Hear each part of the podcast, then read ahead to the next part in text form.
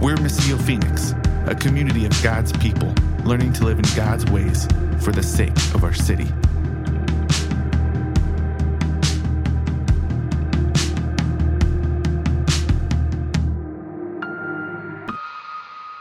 Acts 9, starting in verse 31.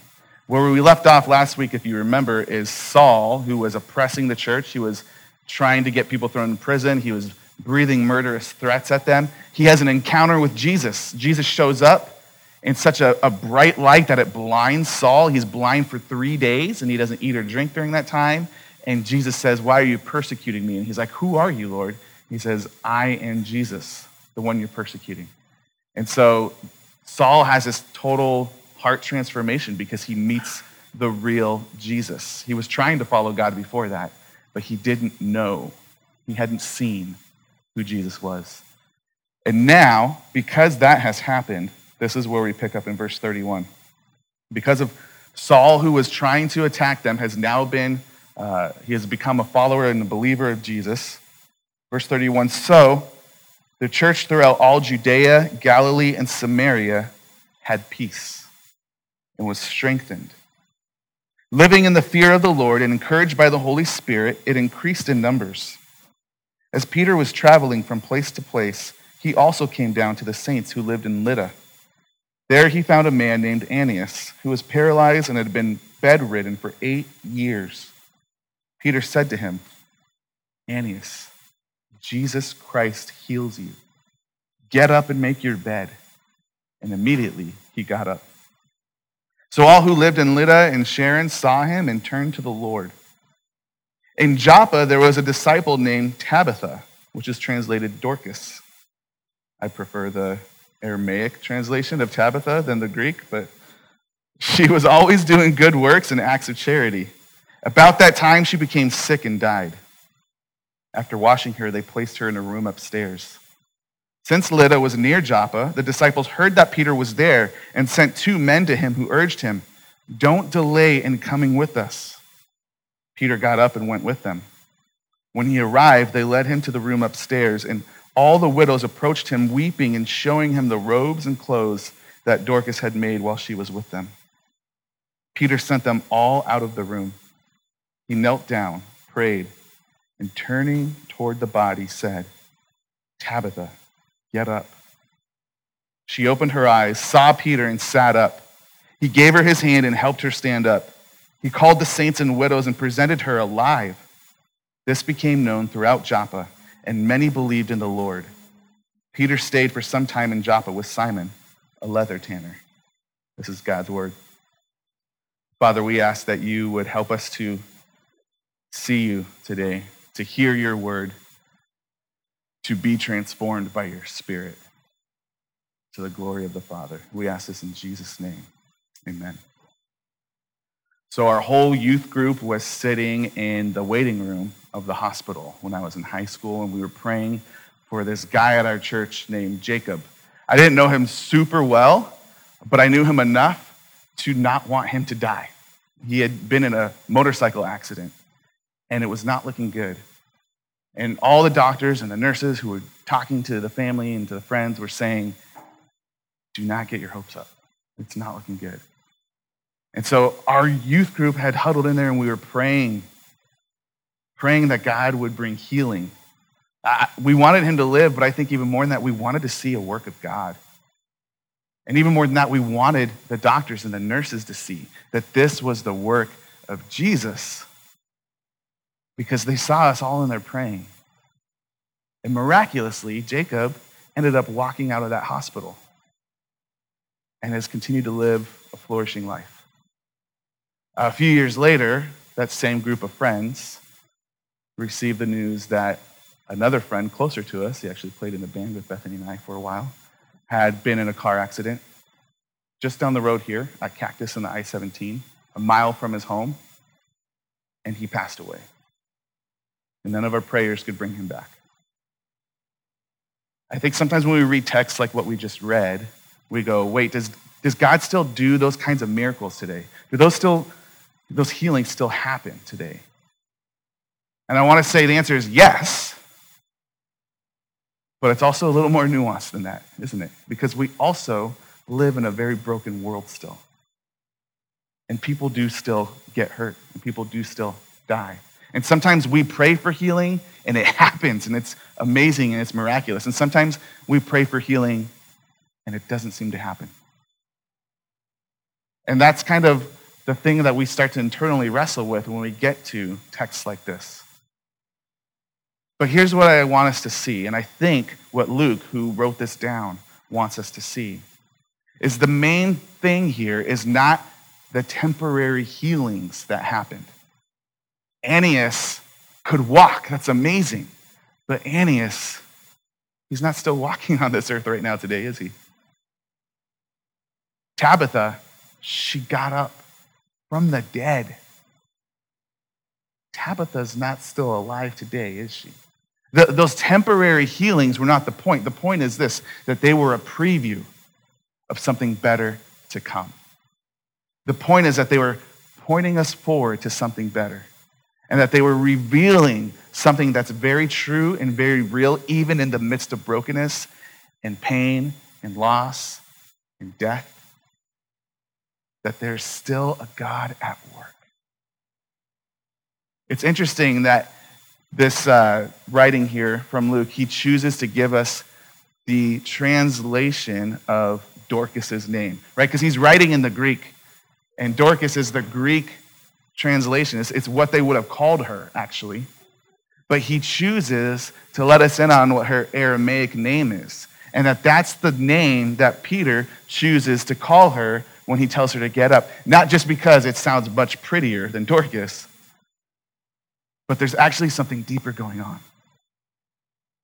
That name uh, means gazelle in both languages, right? So that's an interesting thing to me that she was laying in this bed in her death. And he says, Get up, like a gazelle, right? But there's something even more interesting happening. You see, these people, it wouldn't have been normal for them to take a dead body and prepare it and put her on a bed in a room. That would not have been what would have happened. In fact, that would have made the whole house unclean in their culture.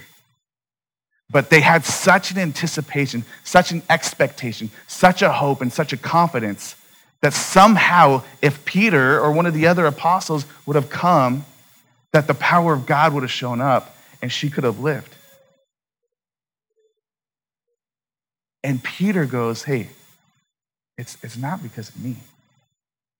This is what I want us to see. And I think what Luke wants us to see is that what Peter's doing is simply imitating Jesus. So, Luke, who writes Acts, he also wrote, can you guess what other book? The book of Luke, the Gospel according to Luke. And he wrote that one first. And in that one, you get this story of all the things Jesus did. And then he begins Acts with, hey, in my first book, I wrote to you about all the things Jesus began to do. So now he's writing about all the things Jesus continues to do through his spirit at work in his followers, in ordinary people. And in Luke chapter 5, we get this story about a paralytic man. You guys remember that one where uh, crazy story where they're like, hey, we can't get into Jesus into this room. It's too crowded. We can't fit through the crowds of people, but maybe we can fit through the shingles of the roof, right? So they tear open a hole in the ceiling, in the roof, and they lower their friend down on a mat. And Jesus sees them, he sees their faith, and he says, Your faith, because of your faith, your sins are forgiven. And then he knows the religious leaders standing around, the Pharisees, they're going to get angry at that. Because they're going to say, who, who can say that your sins are forgiven other than God himself? Who does this man think he is? And so he says to them, Hey, what seems easier to you? That I say your sins are forgiven, or that I say, Hey, get up and walk, and he can just mysteriously get up and walk?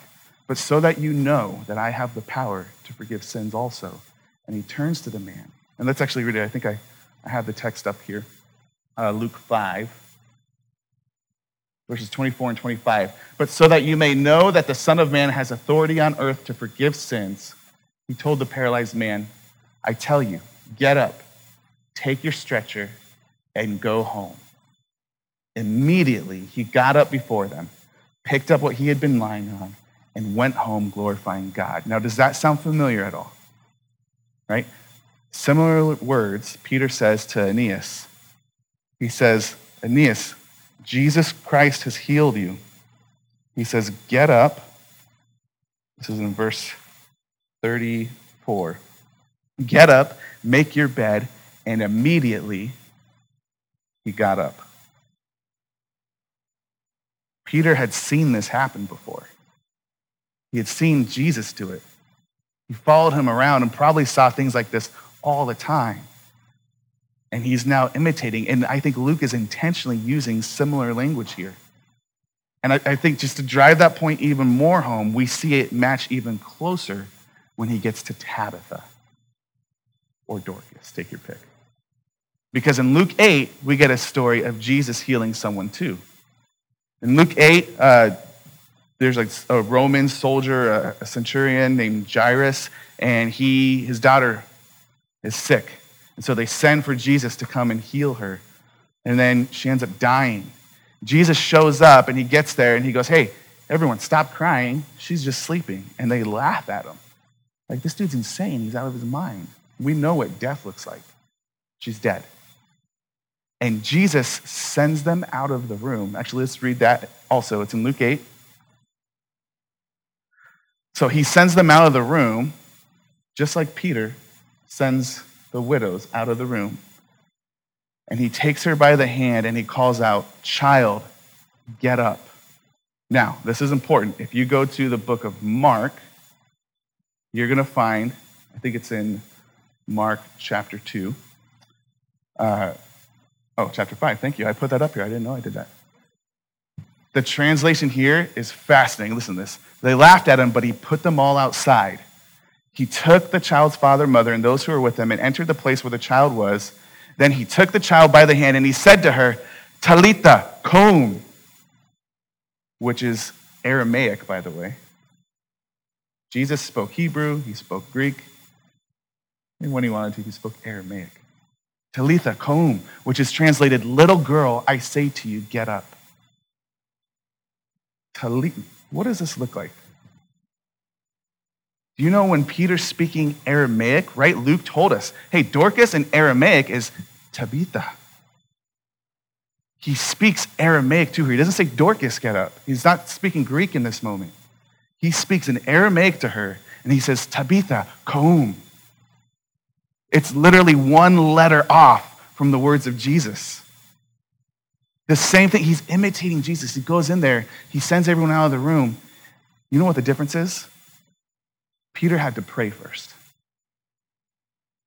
Jesus goes in just as the word of God and he speaks, and life comes forth. Peter goes in and he goes, Jesus, I need you. He gets on his knees and he prays. And then he turns toward the body and he speaks the words Jesus had spoken. And Jesus shows up. That's why when he goes to heal Aeneas right before that, he says, what does he say to him in verse 34? Peter said to him, Aeneas, Jesus Christ heals you. Jesus, the Messiah, heals you. The Savior, the rescuing King. He doesn't say, Hey, Aeneas, got good news for you. I'm here. You know who I am? Peter the Apostle, the rock, right? Like the one that Jesus said he'll build his church on, depending on if you've mistranslated that phrase or not. Uh, you know, like I'm the dude. Like people are, are like amazed at this whole movement of, they call the way, all these people. And you know, I'm one of the ones leading them. I got the power to say, get up. He does not say that. He knows where the power really lies. He goes and he says, Jesus, the Messiah, the Christ, the King, the one who has all authority in heaven and on earth, the one who has rescued us from death and sin, the one who is king over all of creation, who conquered death himself, he heals you. This is the continuing work of Jesus. Now, do these things still happen today? Yes. And also, that's not the point. The point is who's doing this work? Jesus is doing the work. The point is who is this supposed to fix our eyes toward? As Luke's telling this story, who is he trying to get us to see? Just like Saul had seen. Who is he trying to get us to fix our eyes toward? It's Jesus. And it's not just for us, but then what happens for the people in the story too, right? When he presents Tabitha as alive now, he calls the widows back in, he calls her family back in, and they come in. And he says this He says, uh, He gave her hand and helped her stand up. He called the saints and widows and presented her alive. Verse 42 This became known throughout Joppa, and what happened? And many believed in the Lord. This is, this is so that others would come to know who Jesus is. This is why this little preview is happening. This is why these little temporary miracles are taking place. This is why the power of God shows up through an ordinary person in that moment. Peter did not have superpowers, he was not a superhuman. He couldn't do this anytime he wanted to. God was doing something very specific so that the people in that town would see Jesus. And they saw him, and many believed. And then we get this really random bit of info here. Verse 43 Peter stayed for some time in Joppa with Simon, a leather tanner. We're going to talk more about that next week. We'll see more about Simon. Remember how all throughout Acts we've been kind of like, here's a little introduction to this character. We'll come back to him later, right? It keeps doing that. And so we'll come back to Simon a little bit later in chapter 10. He seems to play a very small part. He's a minor character. But I think there's a lot of significance going on right here why Luke would mention this uh, which we'll, we'll talk a lot about, but I think one of those small things is that Peter, trying to imitate Jesus, is now saying, I also will go find a, tradesman named Simon, because remember that was his name, and I will disciple him. He's continuing to walk in the ways of Jesus. He's in, in the ordinary things of let me go stay with this guy so that we can talk about who Jesus is and I can, he can see my life, right? Like Andrew was talking about, just seeing my everyday normal life. And maybe he would see Jesus. To the big moments of this woman is going to come back to life. And I, I think sometimes we read stuff like this and we go, I've never been a part of laying my hands on someone and healing them. I've never been able to raise someone from the dead. Like, Am I alone in that? Anyone else in this room can say you've never done that, right? Probably all of us? Okay, good. Like, we've never done these big, huge, grand things. But even in that tiny little verse right there, that Peter went and stayed with a man who no one else would have stayed with, by the way, we'll talk more about next week too. A leather tanner, that means what he was doing is he was preparing animal hides to turn them into leather. Everyone needed leather, they needed it for their sandals and their belts, but they didn't like being around leather tanners because they stunk and they were touching dead animals, which means they were ceremoniously unclean.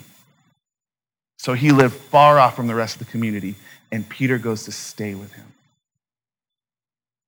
In the ordinary, everyday movements of your life, you too have the opportunity to imitate Jesus, to display what he's like to the world around you, so that others would see Jesus, so that others would know and believe who Jesus is.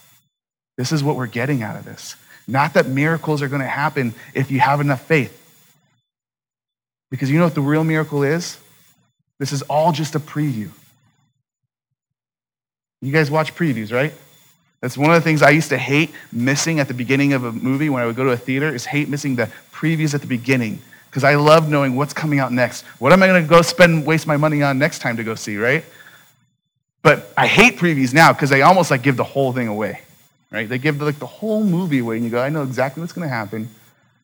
So I'll just fill in the blanks. I don't need to spend the money. I'll wait until it comes out on TV or Hulu. Does anyone even watch normal TV anymore? What we're getting here, though, are previews of the kingdom of God coming in its fullness, coming to earth. If you were to direct a preview for the kingdom of God, what would it look like?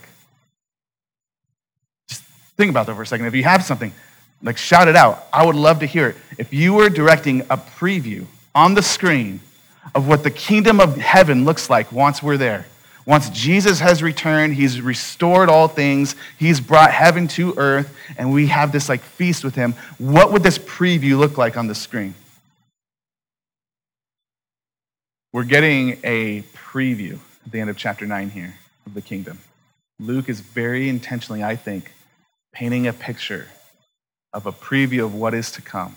And listen, do you know what it starts with? I, this is the reason why I started picking up in verse 31, uh, right after Saul's story.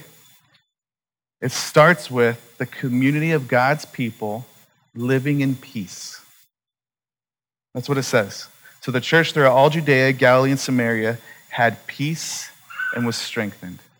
That word shalom means peace. And it's not just like peace and quiet, but it's actual wholeness, restoration.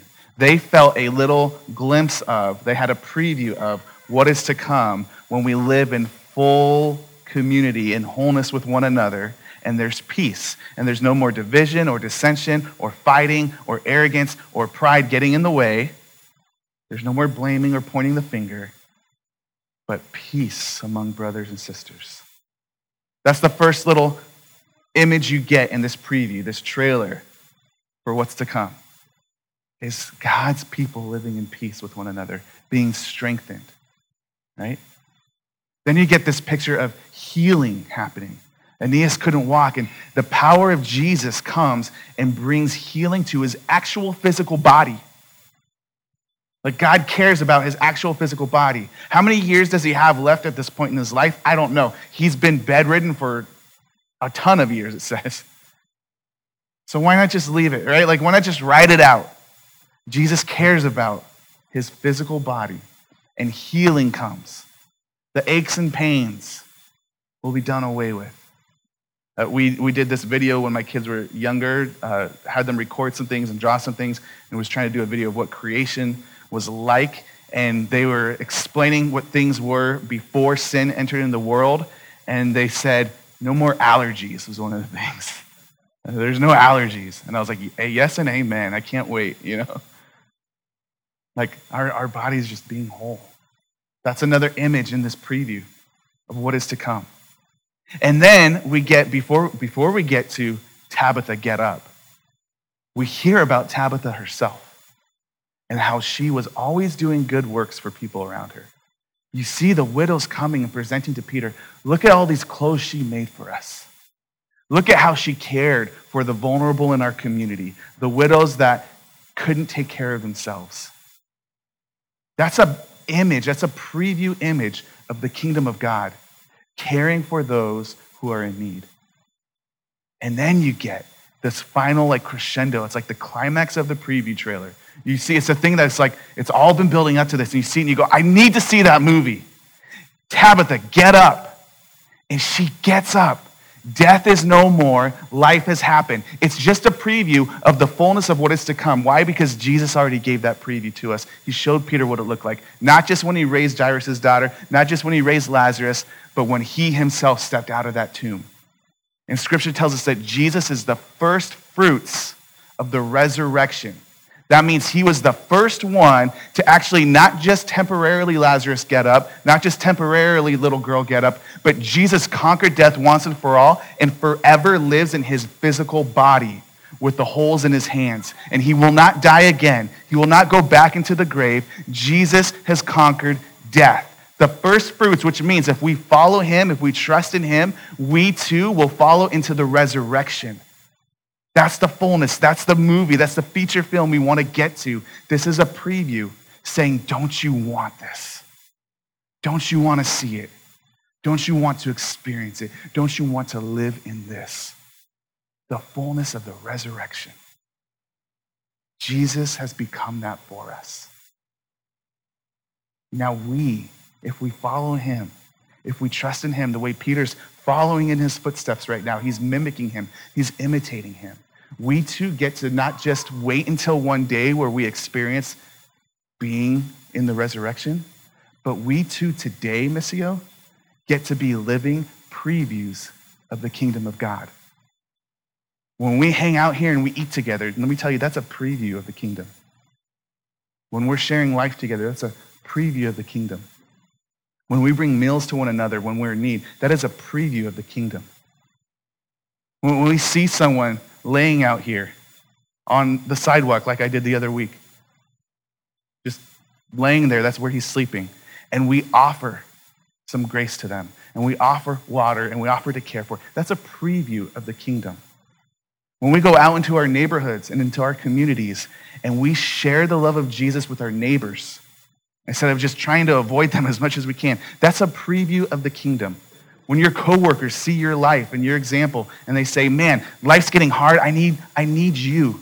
Just like those people said, hey, go get Peter. We need someone who can show us Jesus. And they come to you and say, I, I need you to pray for me.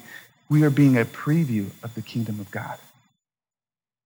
And we keep living as that preview because we have the Spirit of God with us until one day the fullness comes and we experience the resurrection. And that's our hope and that's our joy and that's what we're living for. Amen?